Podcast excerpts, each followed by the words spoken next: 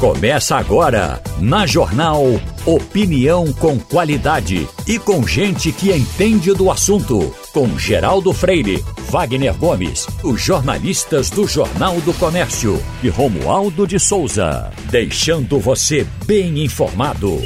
Passando a Limpo. O Passando a Limpo tem o doutor em Ciência Política Adriano Oliveira, tem Wagner Gomes e tem Romualdo de Souza na bancada. Não sei se vocês acharam estranho isso. Eu vi logo na primeira página da Folha de São Paulo e eu puxa vida, dizendo instituto que dá empate técnico com Bolsonaro, Lula e Bolsonaro, tem contrato milionário com, com o governo. E aí, Instituto Paraná quando você abre o jornal, vai lá dentro, está aqui ó, a foto do dono do Instituto, ao lado de Bolsonaro, a manchete. Instituto contratado pelo governo vê empate entre Lula e Bolsonaro. Com acordo milionário fechado com a SECOM, o Paraná Pesquisas adota prática criticada pelo setor de pesquisas. Professor Adriano, briga desse tipo já tinha acontecido antes? Bom dia, Geraldo, Wagner, bom dia, ouvintes. Geraldo, há um princípio básico, para mim que trabalho com pesquisas e estratégias, é de que institutos de pesquisas vivem de credibilidade. Uhum. Então, nós estamos passando pelo momento nesta eleição de que temos um grande número de pesquisas sendo divulgadas, e isso é muito bom, porque pesquisa é informação. Ao mesmo tempo, também, os institutos pesquisa estão sofrendo um grande processo de descredibilização. Esse processo de descredibilização não é de agora, é algo costumeiro. Nesse sentido, os institutos pesquisa precisam ter muito cuidado quando divulgam pesquisa, a partir considerando sempre a qualificação técnica do seu campo operacional, do seu estatístico, na definição da amostra, na coleta de dados mas, acima de tudo, não permitir que ocorra suspensão sobre essas pessoas, uhum. sobre o Instituto. Por quê? Porque à medida que você divulga pesquisa e tem contrato também com o governo, isso causa uma suspensão natural, automaticamente. Mesmo que não exista nada, mas causa uma suspensão. Então, o recomendado é que, se você trabalha para um candidato, que você não divulgue pesquisas. Uhum. E que, se você trabalha para algum governo com contrato público, que você também não divulgue pesquisas. Você só vem a divulgar pesquisas se você, de fato, não tenha nenhum tipo de envolvimento com é, algum ator político. Isso é fundamental. Ao mesmo tempo, também, há outro ponto, que é a questão do autofinanciamento de pesquisas. Muitos institutos de pesquisa que eu não recomendo, porque é ruim para a imagem desses institutos, têm financiado pesquisas eleitorais. E uma pesquisa eleitoral, ela é cara, Geraldo. Uhum. Principalmente quando maior a amplitude da amostra é cara. Cara, salvo engano, Geraldo, se você verificar aí no Tribunal Superior Eleitoral, a pesquisa do Datafolha, ela não custa menos de 500 mil reais. Uma pesquisa do Datafolha. Uhum. Obviamente que é financiada pelo Grupo OL, mas o Grupo OL não tem problema nenhum. No momento em que você financia, alguém que vê ali vai questionar o valor, se é muito barato ou não, e por que do interesse de financiar. Mas qual é o interesse de financiar? Ah, eu quero é, é, levar minha marca para o mercado. Ah, tudo bem, eu estou financiando porque eu quero divulgar pesquisa. Mas as pessoas precisam ter muito cuidado porque hoje, e isso vem de muito tempo, não é hoje, uhum. os institutos de pesquisa estão sob suspensão. Por isso que é muito importante aquilo que eu disse anteriormente. Se tem contrato com o governo, não divulga, faz a sua pesquisa naturalmente e passa a ser fonte de informação interna. Se não tem contrato, faz um bom contrato com um veículo de comunicação de credibilidade e daí divulga essa pesquisa. E um dado, Geraldo, que vai servir para todos nós, inclusive vocês aqui, é de que no dia 3 ou no próprio dia 2, nós vamos estar discutindo aqui quem o Instituto de Pesquisa que acertou Sim. o resultado da eleição presidencial, não é isso, Geraldo? Uhum. Né, Wagner? Uhum. Por quê? Porque a quantidade de pesquisas está trazendo uma diversidade, principalmente as pesquisas por telefone, que eu sou favorável, não tenho nada contra. É, e também alguns institutos que dão empate e como o Datafolha que dá uma diferença maior, junto com o IPEC é, pró-Lula. Então, para mim, no dia 3, muitos institutos de pesquisa eles vão ter que ficar dando algum tipo de explicação. Ou os que acertaram pró-Lula ou os que acertaram pró-Bolsonaro. Agora, essa, essa, esse assunto veio por conta de uma informação que também foi divulgada, não só na Folha, em diversos jornais, de que houve uma reunião eh, dos bolsonaristas da campanha para descredibilizar os institutos de pesquisa. Como? Encontrando pesquisas de pequenos institutos, o que fosse possível para jogar, dando resultados diferentes para mexer com os mais credenciados. É, a, a, a, estratégia do governo é exatamente é, difundir nas redes bolsonaristas. E nós pegamos pelo menos umas três. Exatamente, que as pesquisas, uhum. as grandes pesquisas, pesquisas como a do IPEC, do IBOP, estão uhum. erradas e que a pesquisa que funciona é essa. Eu quero tocar nos pontos, um ponto importante, Geraldo. Primeiro, o professor Adriano Oliveira traz um dado que o grande público talvez não conheça. O dado do custo de uma pesquisa.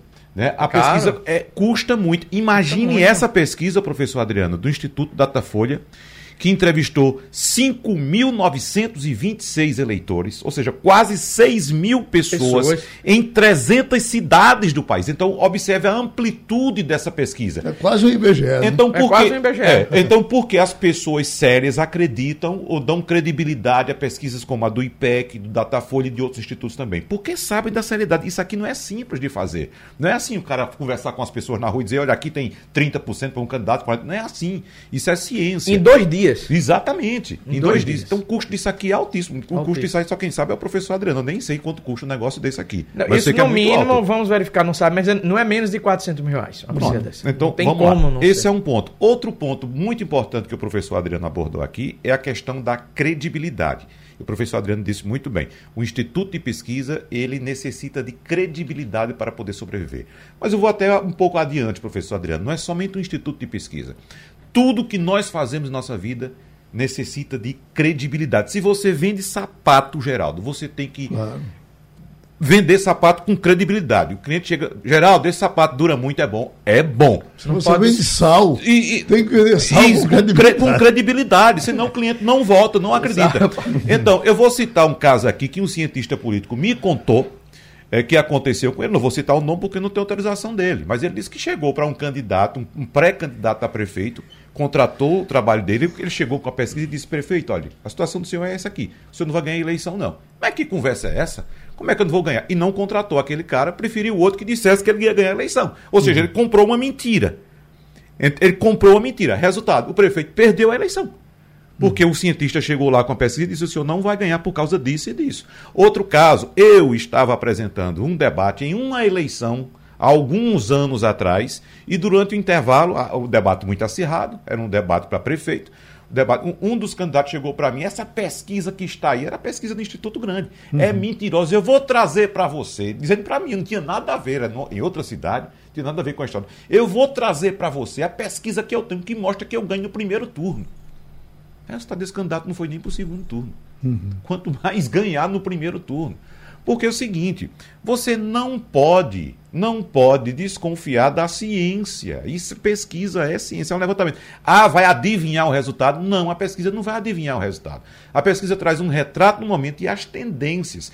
E como o professor Adriano lembra muito bem, em muitas entrevistas dele, você não analisa somente o número por si só. São vários elementos dentro da pesquisa que mostram as tendências claro. daquela eleição. Então a pesquisa serve para orientar principalmente a própria campanha do candidato. Quais são os rumos que ele deve dar, que a campanha deve dar, para que o candidato atinja seu objetivo naquela campanha. E o eleitorado também fica informado como é que está a movimentação. Se pesquisa, outra coisa que as pessoas acreditam, se pesquisa influenciasse voto, Geraldo, o candidato que está na frente da pesquisa ganhava com 100%. Né? E a pesquisa chega lá, dá um número aproximado. Outro dado importante também que eu vivi na eleição de 2018, eu estava no TSE em Brasília. A gente tinha até o sábado à noite pesquisas no Brasil todo, como acontece. É, aí trazia, por exemplo, a pesquisa para o Senado em Minas Gerais. E trazia Dilma Rousseff em primeiro lugar. Dilma Rousseff no sábado à noite. Só que a mesma pesquisa dava 65% de é, eleitores indecisos. É, aí, é, então, nesse caso aí, é, é Geraldo e Wagner, Wagner está trazendo um dado importante. Quando nós vamos para uma, pesqui uma pesquisa analisar, até para nós não condenarmos institutos de pesquisa, porque às vezes o erro parte do analista, que está falando para o público, e como também parte do, da própria imprensa. Você tem que ir, a primeira coisa que você tem que ir no questionar, no, na pesquisa, é verificar o percentual de não sabe, não respondeu. Uhum. Se esse não sabe respondeu é acima de 30%, você pode ter surpresa. Uhum. Já, já considere que pode ter uma surpresa. A não ser que você tenha outras questões verificando a, fi, a fidelidade do voto.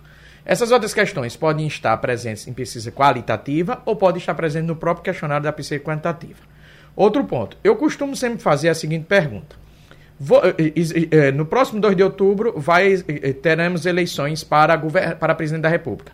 Vocês já sabem quem votar? Sim. Quando a pessoa diz que sim, eu pergunto quem é o candidato espontaneamente. Mas só no universo que diz sim. Uhum. Só no universo que diz sim.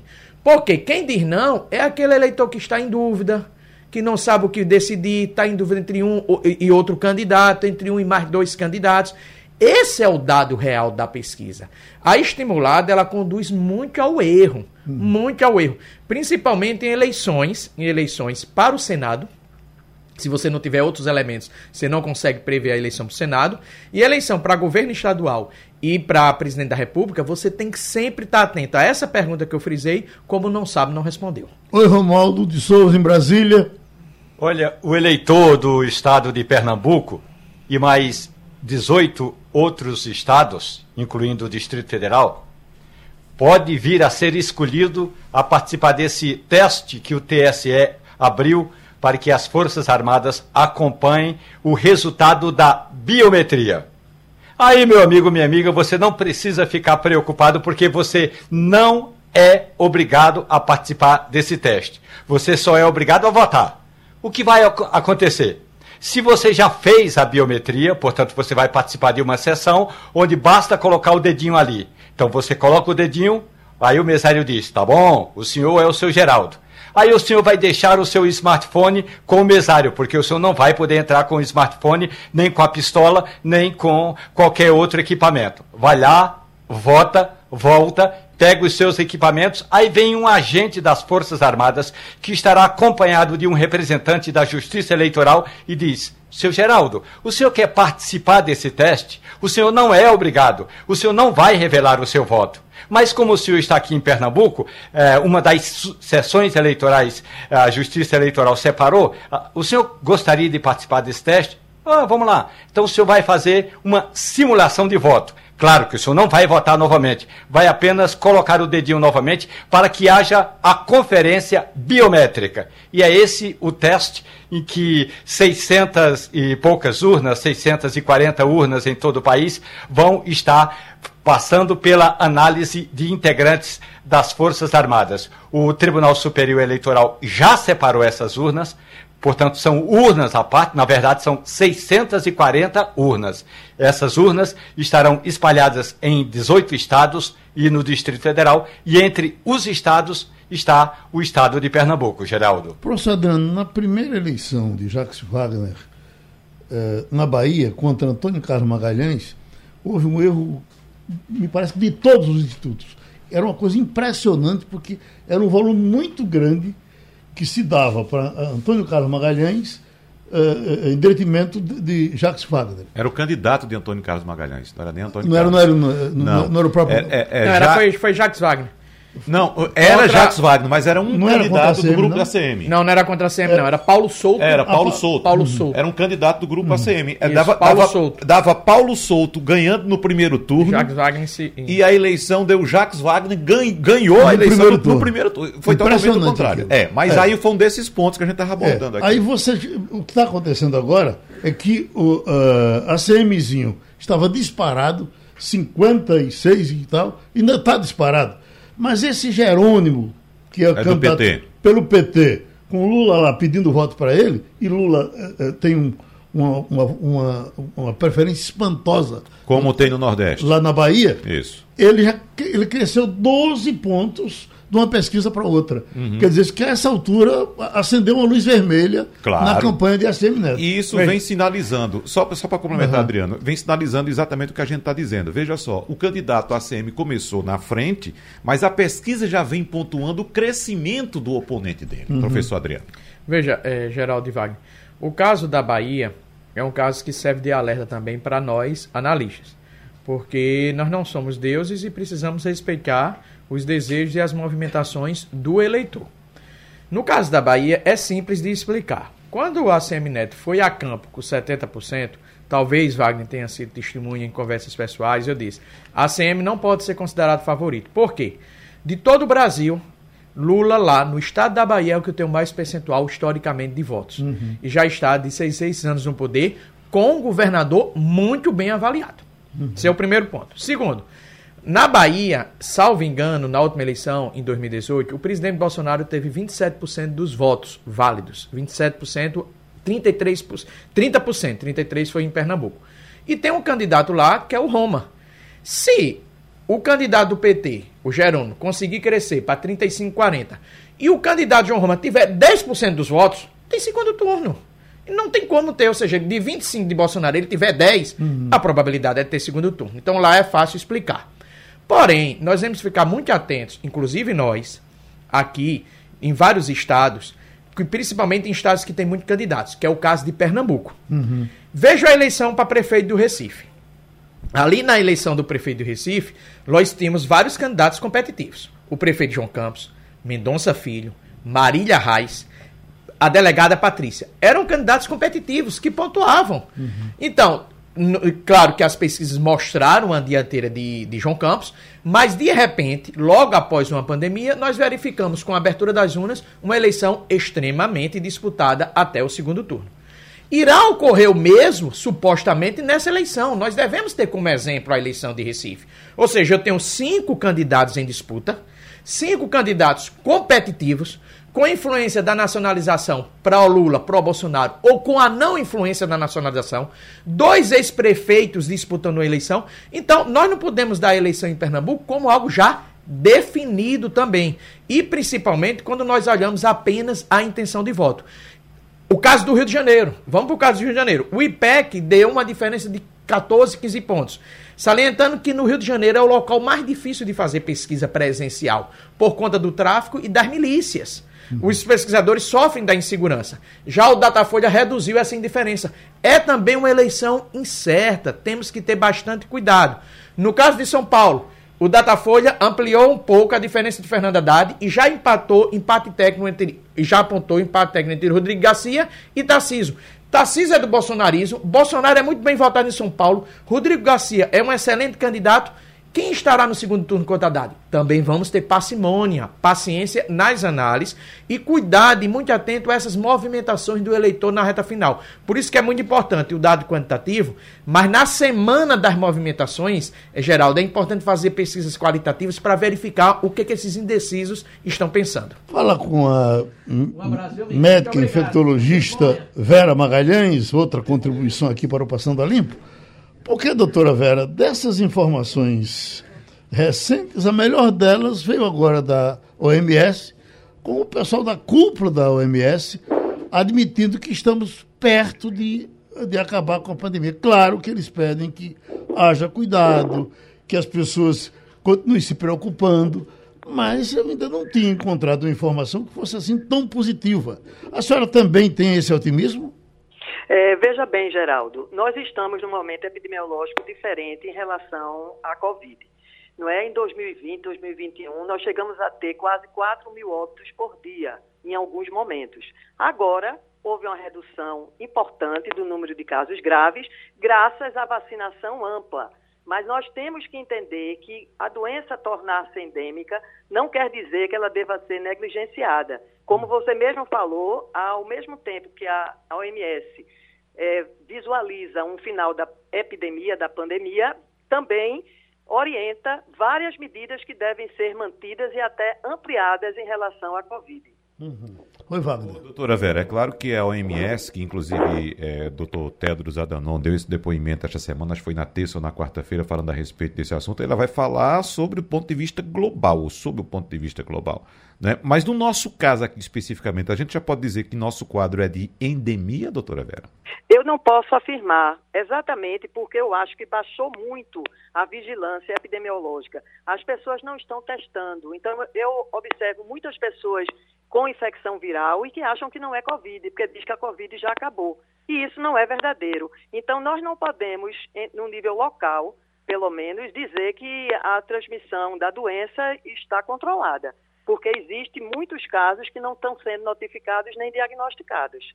Eu vi a notícia de Fortaleza, doutora Vera, dizendo que com relação, estavam testando lá, mas estava chegando tão pouco teste, dando positivo com relação à pandemia, que o pessoal já estava também eh, jogando para cima a questão da Covid no Ceará e passando a se preocupar com chikungunya, que aí sim o Ceará está sendo campeão da chikungunya no momento. É, nós temos que nos preocupar com muitas doenças, né? Inclusive a nova varíola que está aí com um número de casos em crescimento. Mas é, nós não podemos negligenciar chikungunya, dengue, que é uma realidade para a gente, realmente, tuberculose e outras doenças. Então, o que eu queria dizer é que o fato de se tornar endêmica a doença Covid não quer dizer que a gente não deva se preocupar.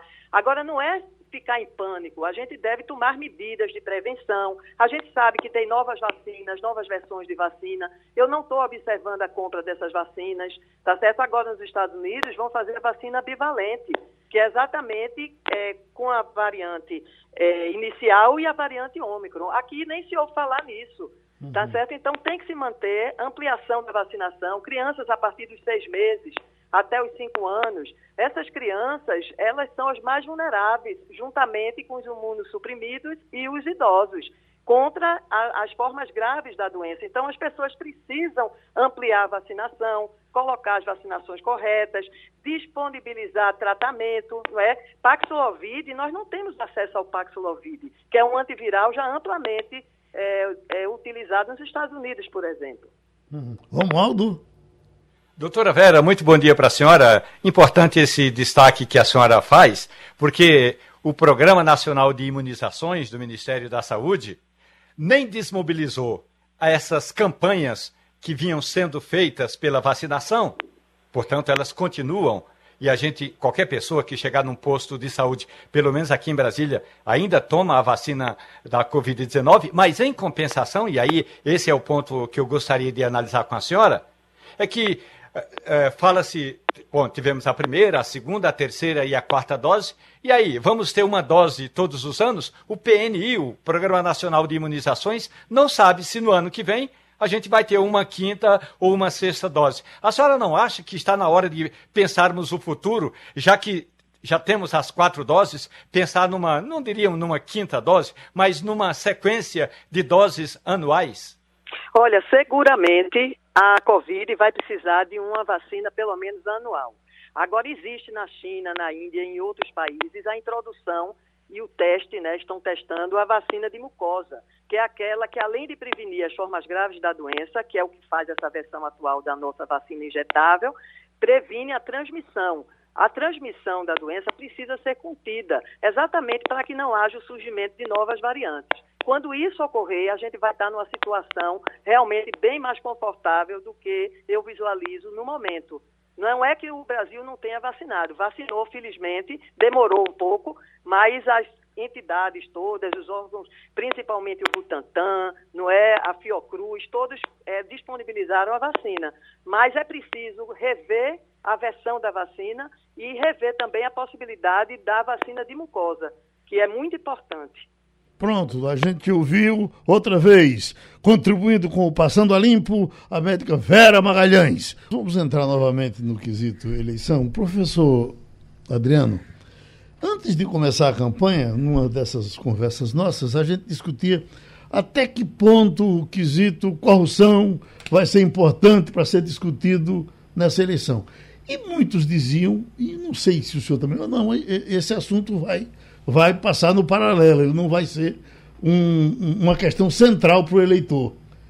Até porque quando você. O, o, que nós estamos vendo hoje aqui é, vem uma denúncia de, de corrupção de Bolsonaro contra Lula, no programa seguinte vem uma de Lula repetindo uma, uma, uma corrupção contra, contra Bolsonaro. E, e, e, e por mais que o pessoal do Bolsonaro não acredite que teve corrupção no governo de Bolsonaro, teve né, a questão dos pastores, um bocado de coisa que realmente fica ruim de explicar. E aí fica, um joga lama do lado, outro joga lama do outro, mas parece que está passando distante do eleitor. Ele não está, não está mexendo com o eleitor, esse, o assunto corrupção. Ou está? Geraldo, para responder a sua pergunta, vamos voltar para 2016, 2017. Geralmente, os institutos de pesquisa, e aí em particular eu falo sobre do Datafolha, faz a seguinte pergunta: qual é o principal problema do Brasil? Uhum. Eu tenho um gráfico que inclusive está no meu último livro que mostra que desde 2006, desde 1996 os problemas do Brasil já foram saúde, desemprego, inflação. Em 2016 surge corrupção como principal problema. Simples. O auge da Lava Jato.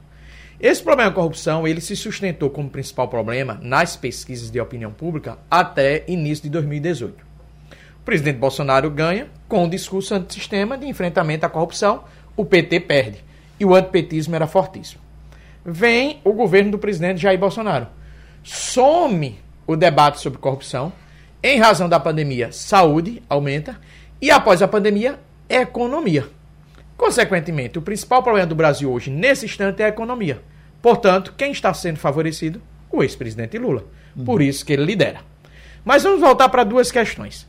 A primeira questão é sobre o voto envergonhado, que foi muito debatido esta semana em razão de uma declaração do cientista político da Cast, o Felipe Nunes, de que o voto envergonhado está pró-Lula. Uhum. E eu concordo com ele.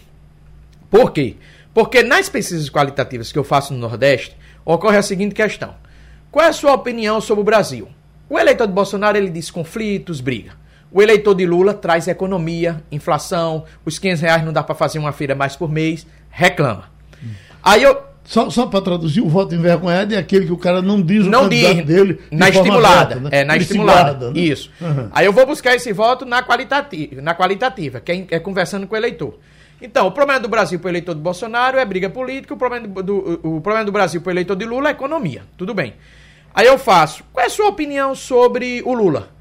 deu com a mão, tirou com a outra, fez muito, mas roubou.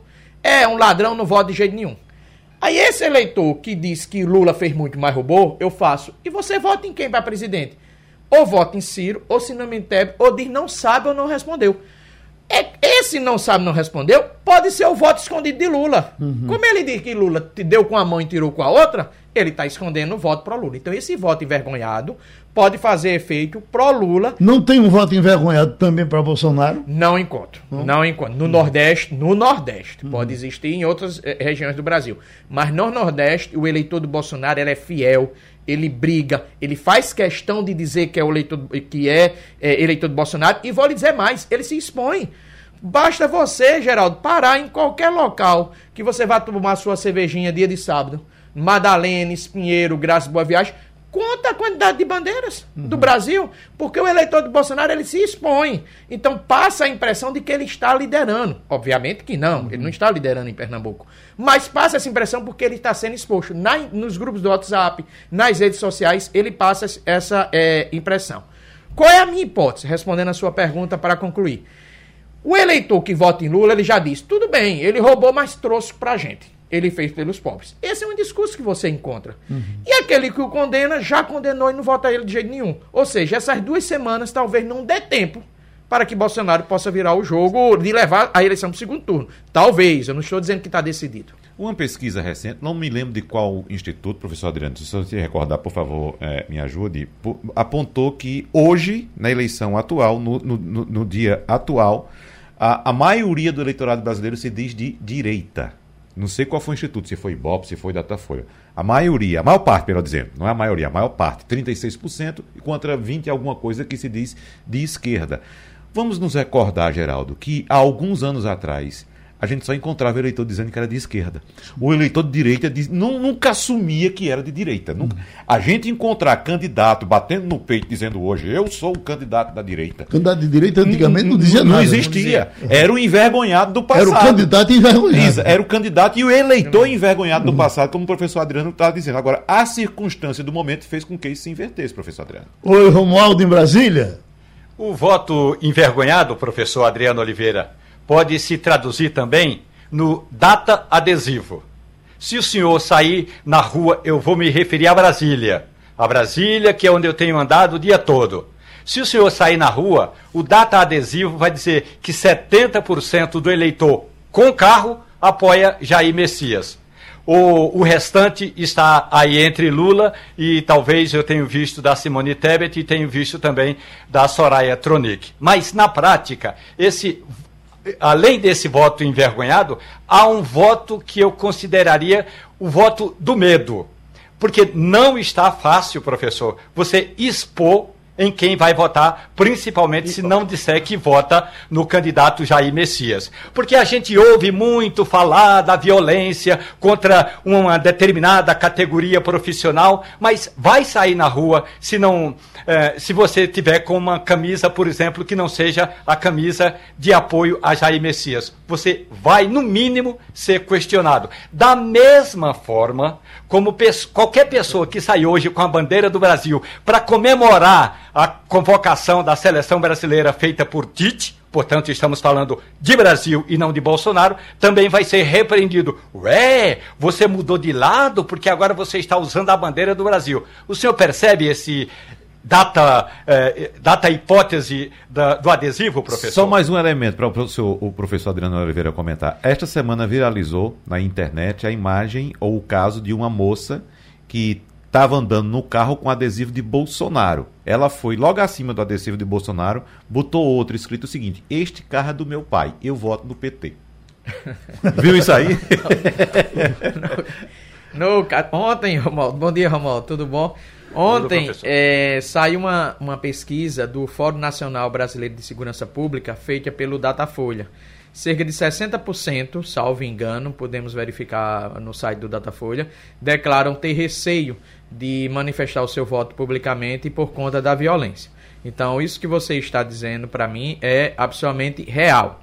Outro ponto é, é fundamental, Geraldo Romualdo e Wagner, é o seguinte: é de que nós estamos confundindo o número de bandeiras, número, eu falo em relação ao Nordeste, número de bandeiras, número de bandeiras com a exposi e exposição do voto com uma pesquisa. Então, por isso que existe essa discussão muito forte nas redes sociais e por parte também de algumas pessoas que se manifestam de que os institutos de pesquisa estão trazendo resultados que não refletem a realidade, especificamente os resultados do Datafolha. Mas isso não pode ser considerado e comparado. Porque aquilo que eu frisei, o que eu observo muito claramente, aí novamente trago à tona as pesquisas qualitativas, é que o eleitor de Bolsonaro ele faz questão de dizer que vota no presidente da República, se manifesta.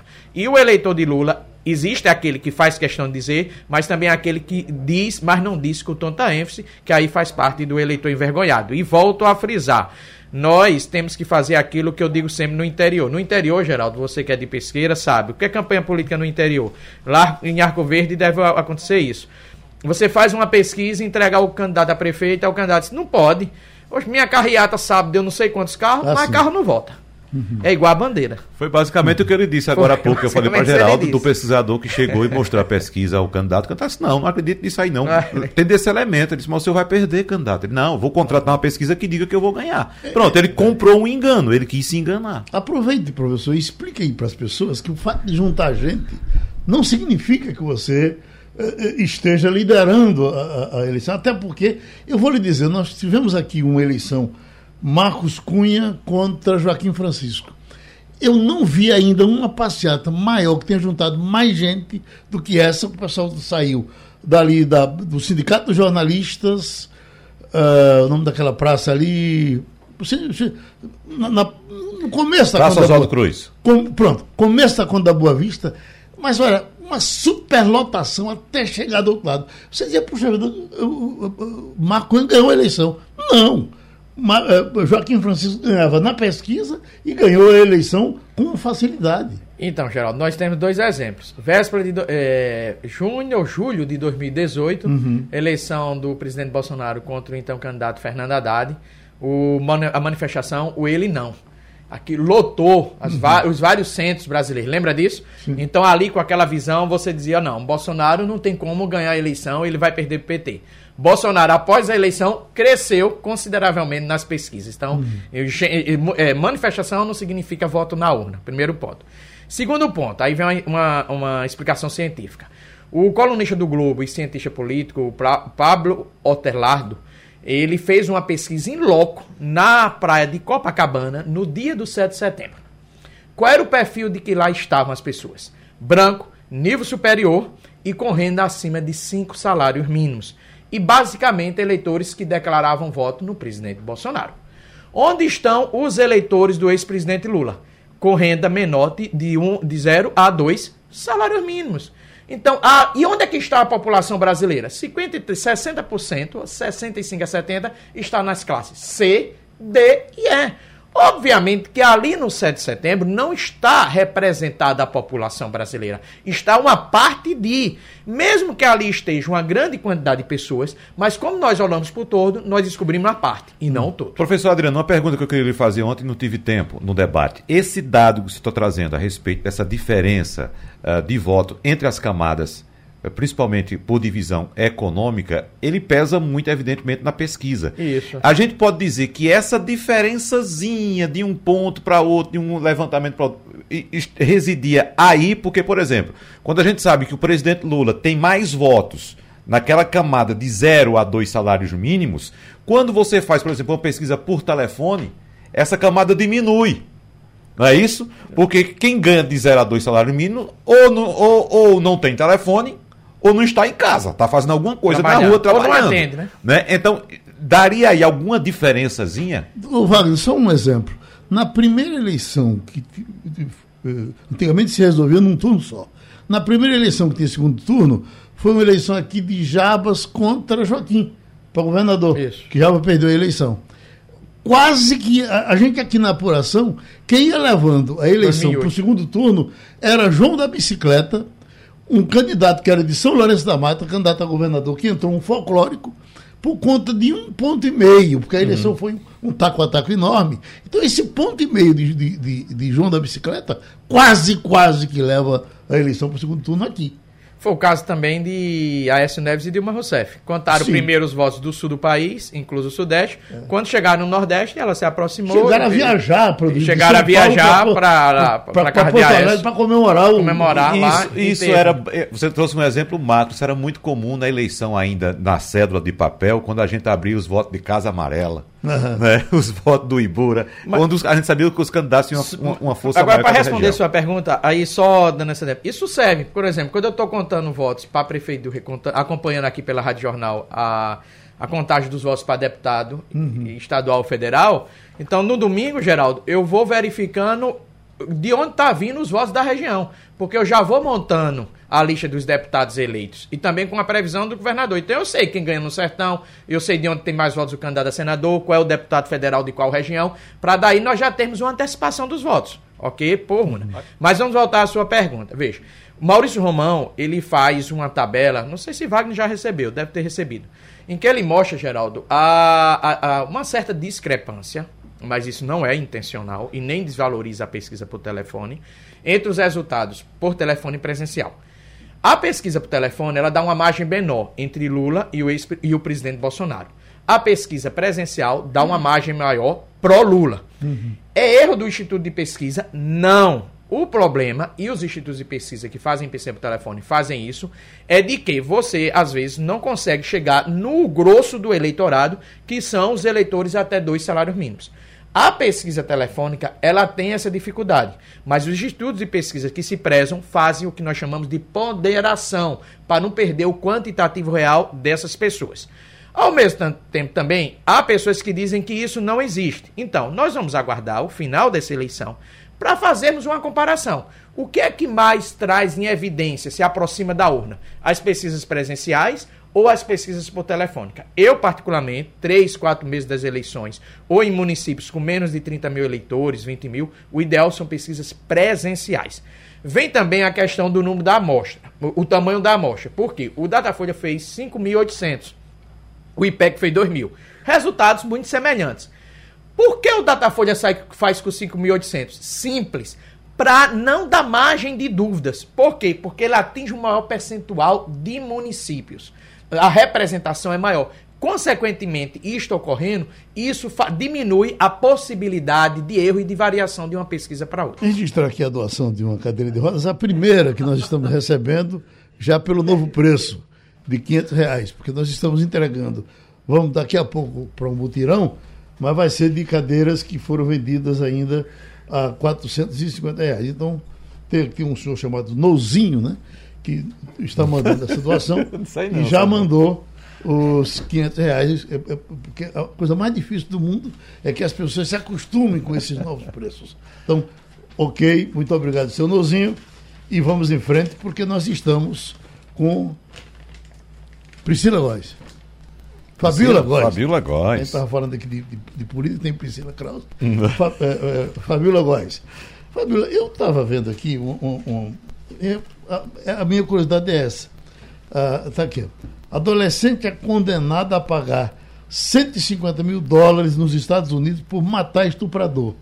Aí vem a história de uma moça de, uma menina de 17 anos, deu parece que 30 facadas no camarada quando ele eh, foi dormir, foi violentada por ele, e na segunda vez ela tomou esse tipo de reação. A matéria é tão. É, é- é quase um quarto de página que ah, foi em Nova York. é, do jo- ah, foi divulgado no jornal New York Times. Mas a pergunta é: notícia policial repercute nos Estados Unidos? Repercute bastante. Eu não acompanho muito esse noticiário é, policial por aqui. Eu fico mais concentrada no noticiário político local, internacional, mas tem sim vários canais de televisão, tem também blogs, né, alguns jornais, alguns semanários que focam muito nessas notícias policiais. Tem muita coisa, tudo que acontece de esquisito que a gente vê no Brasil também tem por aqui, obviamente. É porque eu não tenho acompanhado muito esses detalhes de, de violência policial por aqui. O seu reino não é desse mundo, não é verdade? Não, não é desse. Já foi no passado, já fui repórter policial há muitos anos, mas em Brasília, aqui não. Oi, Wagner. Ô, Fabiola, nunca mais nós falamos aqui a respeito da guerra da Ucrânia, mas vamos dar uma atualizada e uma atualizada surpreendente, né, Fabiola? Porque a Ucrânia começou a reagir. Ah, Retomando, que Retomando tinha o, perdido, o né? que a Rússia já tinha ganhado. Veja que coisa impressionante. Agora, por causa desse sucesso da Ucrânia nessa contraofensiva, recuperando inclusive a Crimeia lá embaixo, que já estava fazendo parte do, dos planos da Rússia já há muito tempo, do governo da Rússia já há muito tempo. Mas por causa desse sucesso aí, a Rússia já começou a, a apontar uma tal de linha vermelha para que os Estados Unidos não forneçam mais armamentos, não forneçam mais mísseis para os ucranianos. E Putin já disse: olha, se vocês continuarem assim, o negócio vai ser diferente. Fabiola. É isso mesmo, Wagner. Bom dia. Isso foi um aviso da porta-voz do Ministério das Relações Exteriores da Rússia, Maria Kazarova. Ela disse que se o Washington decidir fornecer mísseis de longo alcance para Kiev, estará cruzando uma, linha, cruzando uma linha vermelha e se tornará uma parte direta do conflito. O grande temor agora, nesse momento em que a Ucrânia está recuperando territórios né, na parte nordeste, na parte sul também, Kharkiv, Donbás, e como você falou, não retomou a Crimeia completamente, mas foi responsável por ataques lá na Crimeia nesse momento de guerra. Então a Rússia está muito preocupada, inclusive com os envios de dinheiro, de armas. Já é a, são 21 envios de armas e de dinheiro dos Estados Unidos para a Ucrânia e já totaliza mais de 500 bilhões de dólares. Isso é muito dinheiro. Essa semana foram liberados mais 600 milhões de dólares, equivale a mais de 3 bilhões de reais. Então, é uma ajuda muito grande. Os Estados Unidos já ah, liberaram né, lançadores de mísseis, mas não liberaram mísseis de longo alcance, que podem atingir até mais de 5 mil quilômetros. Aí você imagina se chega lá no território russo um, um míssil americano. Aí entraria, os Estados Unidos estariam entrando na guerra contra, é, contra a Rússia e entenderia, a Rússia iria entender de uma maneira diferente, né? como se os Estados Unidos estivessem participando ativamente do conflito. Então, é um momento em que a gente vê também uma fragilidade do exército russo, eles estão perdendo homens, estão perdendo tanques, estão perdendo dinheiro e a Rússia, inclusive, o arsenal, eles não estão conseguindo dar conta para poder contra-atacar. Eles fazem contra-ataque, atacaram inclusive a cidade do, do presidente Volodymyr Zelensky, uma barragem importante, então tem áreas inundadas nesse território da Ucrânia, mas eles não estão conseguindo retomar essas áreas que já foram é, invadidas né, é, é, pela Ucrânia. Eles estão recuperando realmente território, são mais de 6 mil quilômetros quadrados, teria dito o presidente Volodymyr Zelensky, o presidente da Ucrânia, mas a gente está vendo realmente um momento bem diferente agora do conflito. Não mais a Rússia dominando todo o cenário como a gente esperava também que ela fosse dominar. Eles foram pegos de surpresa porque eles queriam uma guerra rápida e a Ucrânia conseguiu se estender, já são quase sete meses de guerra. O professor Adriano Oliveira, que fala também, ele já disse aqui para gente que é um admirador do seu trabalho. Então, pois não, professor? Bom dia, Fabiola. Como vai? O professor Adriano Oliveira. Parabéns pelas suas intervenções. Fabiola, por favor, nós não temos como falar com você aí nos Estados Unidos e não perguntar sobre algo que está sendo bem polêmico aqui no Brasil, que é que no meio da campanha presidencial, e mesmo o presidente Bolsonaro ele estando atrás das pesquisas, na próxima segunda-feira ele aí estará na Assembleia Geral das Nações Unidas, fazendo discurso na cidade de Nova York. Qual é a sua expectativa para o discurso do presidente da República? Já que esse discurso poderá, ao meu ver, trazer algum tipo de complicador para ele aqui no Brasil, em virtude da agenda, do conteúdo que ele irá abordar no seu discurso. Bom dia, professor Adriano. Fico muito feliz com o seu retorno, de admiração do meu trabalho. Também digo mesmo que admiro o seu trabalho. Então, essa pergunta agora é, um, é super importante, principalmente no meio da campanha política que a gente está vendo no Brasil, em que o presidente Bolsonaro vai tentar mostrar força e utilizar imagens de onde ele estiver no programa eleitoral. Então, ele vai né, visitar a Londres no funeral da rainha, no dia 19, e depois no dia 20 ele participa, ele abre né, a Assembleia da ONU, ele vai fazer um pronunciamento, que é um pronunciamento esperado, e logo depois quem fala é o Biden, né, ele é o que está sediando o encontro em Nova York, e o presidente Bolsonaro, ele, a gente também na expectativa de se ele vai falar sobre eleições no Brasil. Né, mas é um momento em que está se discutindo muito, se falando muito sobre democracia, nunca se falou tanto no fortalecimento de democracia. Obviamente, eles vão discutir nessa Assembleia a guerra na Ucrânia e, e, o Bolsonaro ele não tem se posicionado diretamente, assim como fazem alguns outros países, mas ele certamente ele deve falar, deve tocar nesses pontos. Deve também falar do que o, o governo brasileiro está fazendo em relação à preservação da Amazônia, mas a gente não pode esperar também muita coisa, porque o Bolsonaro ele está, como a gente tem falado, ele está um pouco escanteado. Eu sei que até agora, de encontro mesmo com presidentes de outros países está confirmado com o Equador e com a Polônia apenas. Não existe nenhuma previsão de encontro com o presidente americano, Joe Biden, e nenhum outro líder de grande expressividade. Mas esses dois, esses dois presidentes estariam aí na agenda. E também a gente sabe que o Bolsonaro vai se encontrar a sós com o secretário-geral da ONU, Antônio Guterres. Então, é um momento para a campanha política do Bolsonaro utilizar é, cenas, cenário internacional, e no momento em que ele passou esses quatro anos relegando a política externa brasileira, que praticamente a gente não tem uma política externa brasileira definida, então ele vai se utilizar desses momentos para poder tentar angariar votos aí nessa reta final. Então, Romualdo de Souza, Brasília. Fabiola Góes, muito bom dia para você. Fabiola, 15 de novembro de 1991, eu lembro bem da data, porque é o dia do professor, estava chegando em Goiânia, na capital de Goiás, o Papa João Paulo II. Aí, o Movimento Nacional de Meninos de Rua acusou o prefeito de Goiânia, Nion Albernaz, de ter sumido com os mendigos e os meninos de rua que estavam de fato nas ruas.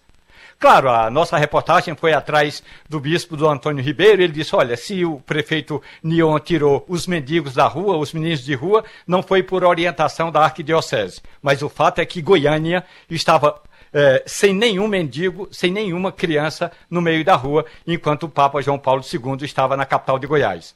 Transportando para os dias de hoje. Aí nos Estados Unidos, quer dizer que tem até governador transportando, é, digamos, é, alguns estrangeiros de uma região para outra, é isso? Bom dia, Romualdo. É isso mesmo. Está tendo uma repercussão enorme isso. São três governadores democratas que estão alugando ônibus e pegando pessoas e jogando, despejando como se fossem lixos humanos em cidades importantes aqui nos Estados Unidos, inclusive aqui na capital, Washington. É, o governador do Texas, o Greg Abbott, levou mais, ele é responsável por mais de 10 mil imigrantes para mandar para Nova York. E agora, essa semana, ele despejou dois ônibus de pessoas na frente da residência oficial da vice-presidente Kamala Harris.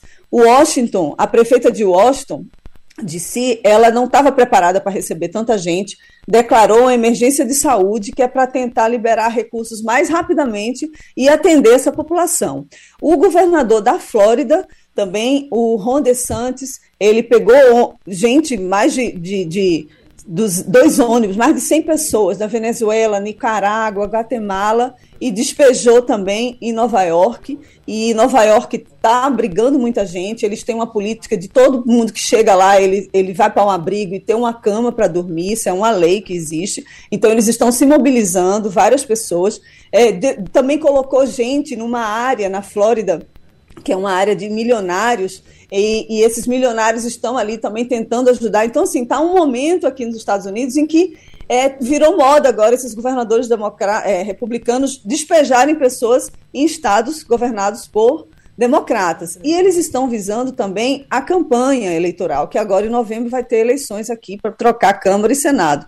E o Ron DeSantis, ele é candidato à reeleição, é, a, ele tá, vai disputar com Trump para ser presidente dos Estados Unidos nas próximas eleições. Então ele está tentando ganhar votos ali de pessoas que defendem mais o lado republicano, porque existe uma, uma parte da parcela, uma parcela da população americana que é contra trazer esses imigrantes para cá. E o Biden não tem muito bem definido uma política imigratória. Então está numa situação bem complicada nesse momento aqui nos Estados Unidos essa questão de imigração. Bom fim de semana para Fabiola Góes, bom fim de semana para todos e terminou o Passando a Limpo. A Rádio Jornal apresentou opinião com qualidade e com gente que entende do assunto. Passando a Limpo.